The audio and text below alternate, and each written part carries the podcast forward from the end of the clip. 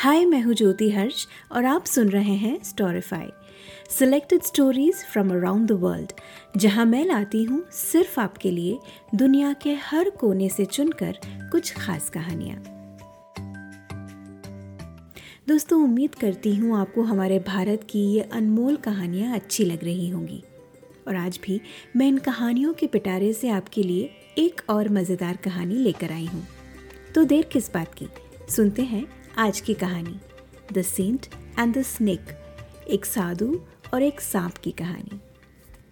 एक समय की बात है, किसी गाँव में एक साधु हुआ करता था, जो बहुत ही धार्मिक प्रवृत्ति का था। वो बहुत बड़ा ज्ञानी था। उसे ना सिर्फ़ इस पूरे संसार का ज्ञान था, बल्कि वो इस संसार में रह रहे पशु पक्षियों के मन की बातें भी समझ लेता था। गाँव के सभी लोग इस साधु का बहुत आदर करते थे। वो अपनी दुविधाओं का समाधान पाने के लिए साधु के पास आते और वो उन्हें हमेशा सही मार्ग दिखलाता। एक दिन साधु उस गाँव के जंगल से गुजर रहा था। जंगल के घने रास्तों से गुजरते वक्त अचानक उसने राह के बीचों बीच एक बड़ा काला सांप देखा। उस जमाने में धार्मिक प्रवृत्ति के लोगों का एक नियम हुआ करता था। वो कभी भी किसी जीव को नहीं लांगते थे। ईश्वर के बनाए इस संसार के सारे जीवों का सम्मान करते थे। उनके ऊपर से नहीं, बल्कि उनके पास से गुजरते थे। साधु थोड़ा रुका और उस सांप की ओर देखने लगा। वो सांप बड़ा ही सुंदर, तेजस्वी और प्रभावशाली था। उसके शरीर में एक आकर्षक लचक थी। उसे देखकर ऐसा तो नहीं लग रहा था कि उससे साधु को कोई खतरा हो। साधु ने फिर बड़ी विनम्रता से सांप से कहा, हे नाग देवता आप राह के बीचों बीच विश्राम कर रहे हैं। क्या आप थोड़ा कष्ट करेंगे और राह के एक तरफ़ होकर मुझे जाने का रास्ता देंगे? आपके ऊपर से जाकर मैं आपका अपमान नहीं कर सकता।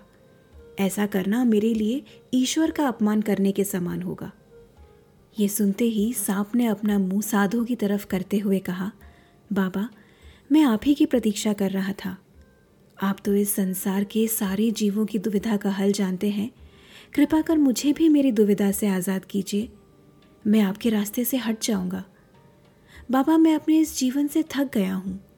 यहाँ जंगल में, वृक्षों पर, रास्तों पर यूँ रेंगना आते जाते लोगों को डसना डराना पशु पक्षियों पर वार करना, उनकी हत्या कर देना, ये भी कोई जीवन है? मैं ऐसा जीवन नहीं जीना चाहता। मैं ईश्वर की आराधना में समय व्यतीत करना चाहता हूँ। मैं अब से एक पावन जीवन जीना चाहता हूँ। मैं अब किसी को परेशान नहीं करना चाहता। कृपा कर मुझे बताइए कि सबके मन में मेरे प्रति जो भय है, मैं उसे किस तरह निकालूं? अपने जीवन को किस तरह उच्च बनाऊँ? उस साधु के चेहरे पर अब स्नेह का भाव था। उसने सांप से कहा, तुम बस सबको डसना बंद कर दो, और फिर ये श्राप तुम पर से हमेशा के लिए हट जाएगा। ये सुनकर सांप ने उस साधु को नमन किया और उसे जाने का रास्ता दिया। उस दिन के बाद से वो सांप उसी राह की एक तरफ़ आँखें बंद किए बैठा रहता। एक दिन वहाँ से कुछ बच्चों का समूह गुजर रहा था। उन बच्चों ने रास्ते में जब उस सांप को देखा तो वो डर कर वहाँ से अपने अपने घर भाग गए। कुछ दिन बाद वो बच्चे जब वहाँ से दोबारा गुजर रहे थे तो उन्होंने उस सांप को वहीं उसी स्थिति में पड़ा देखा, जिस स्थिति में उन्होंने उसे पहले देखा था। ये तो मरा हुआ सांप लगता है, एक बच्चे ने कहा। वो बच्चे उस सांप पर लकड़ी से वार करने लगे और वो सांप बस पीढ़ा से कराहता रहा।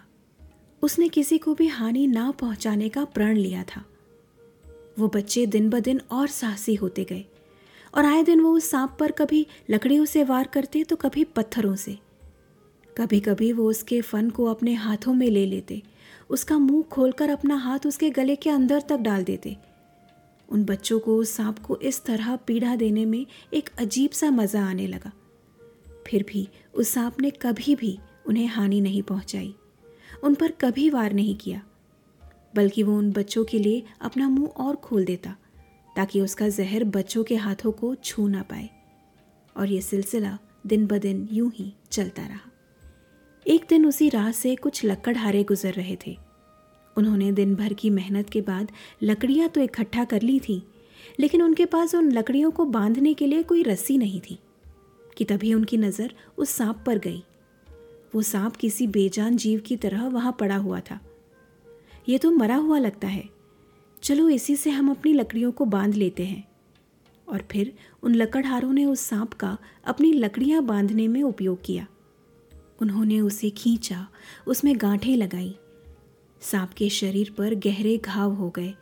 जख्मों से खून निकलने लगा। मगर फिर भी उस सांप ने उन्हें डसने के लिए अपना फन नहीं उठाया। वो लक्कड़हारे फिर अपनी लकड़ियाँ बेचने उस जंगल के पास के ही एक बाज़ार में गए। वहाँ उन्होंने लकड़ियाँ खोली और उस सांप को वहीं रास्ते की एक ओर फेंक दिया, जहाँ वो सांप दर्द और पीड़ा में कराहता रहा। घंटों वो वहीं राह की एक ओर पड़ा रहा। फिर अचानक जब उसने अपनी नज़र उठाई तो उसने वहाँ उसी साधु को देखा, जिसने उससे कहा था कि अगर उसने डसना बंद कर दिया तो वो अपने जीवन के हर श्राप से मुक्त हो जाएगा। उसने उस साधु की तरफ़ देखकर दर्द में कराहते हुए कहा, बाबा, मैं वही हूँ, जिसे कुछ ही समय पहले आपने बहुत ही तेजस्वी, बलवान, सुशोभित और सुंदर कहा था। अब देखिए मेरी तरफ़, क्या हाल हो गया है मेरा? जैसे ही सबको पता चला है कि मैं उनके लिए कोई ख़तरा नहीं, उन्होंने मुझ पर बहुत अत्याचार किए। मुझे बड़ी यातनाओं से गुजरना पड़ रहा है। बस इसलिए, क्योंकि मैंने आपके कहने पर डसना बंद कर दिया। आज देखिए मेरी तरफ़, मैं यहाँ घायल पड़ा हुआ हूँ। मेरे शरीर से खून बह रहा है। आप तो महाज्ञानी हैं। जब आपने मुझे कहा था कि अगर मैंने डसना बंद कर दिया तो मुझे मेरे सारे श्रापों से मुक्ति मिल जाएगी, तब निश्चित ही आपने मेरे लिए ऐसा तो नहीं चाहा होगा, है ना? फिर आज मेरी ऐसी दशा क्यों है बाबा? इस पर उस साधु ने बहुत ही दया और स्नेह से सांप की तरफ़ देखा। उसके शरीर को अपने हाथों से सहलाया। उसके घावों को साफ़ किया। उस पर जड़ी बूटियों का मरहम लगाया। और फिर साधु उस सांप की आँखों में देखने लगा। साधु की आँखों में एक तेज था, एक आक्रोश था। ओ नाग देवता मैंने तुम्हें बस सारे जीवों को डसने से मना किया था, उनके प्राण लेने से मना किया था, लेकिन उन्हें डराने से नहीं। अगर कोई तुम्हारे सम्मान को ठेस पहुँचाए, तुम्हारी अच्छाई का फ़ायदा उठाए तो अपनी, अपने सम्मान की, अपने स्वाभिमान की रक्षा में अपने फन को फैलाकर फुफकारना भी तुम्हारा अपने प्रति एक धर्म है। बस एक फुफकार से ही सारे जीव तुमसे डरकर तुमसे दूर ही रहते। तुम्हारी अच्छाई का फ़ायदा उठाने की, तुम पर वार करने की, तुम्हें पीड़ा पहुँचाने की हिम्मत किसी की नहीं होती। स्वयं की रक्षा तो इस संसार के सारे जीवों का धर्म है। ईश्वर ने तुम्हारे कंठ में ये जहर तुम्हारी रक्षा करने के लिए ही तो दिया है। अभी भी, ऐसी दशा में भी एक बार फुफकार करके तो देखो। ये सारे जीव जिन्हें लगता है कि तुमसे इन्हें कोई खतरा नहीं, वो सब यहाँ से डर कर भाग जाएँगे। और तुम्हें इन्हें डराने के लिए इन्हें हानि पहुँचाने की भी ज़रूरत नहीं। ये इंसान तो दर्द के ख्याल से भी काँप जाते हैं। तुम्हारी एक फूफकार से वो तुमसे कोसों दूर भाग जाएँगे। अब तुम उन्हें हानि नहीं पहुंचाना चाहते, ये बात उन्हें बताने की ज़रूरत थोड़े ही है। ये तो तुम्हारा निजी प्रण है।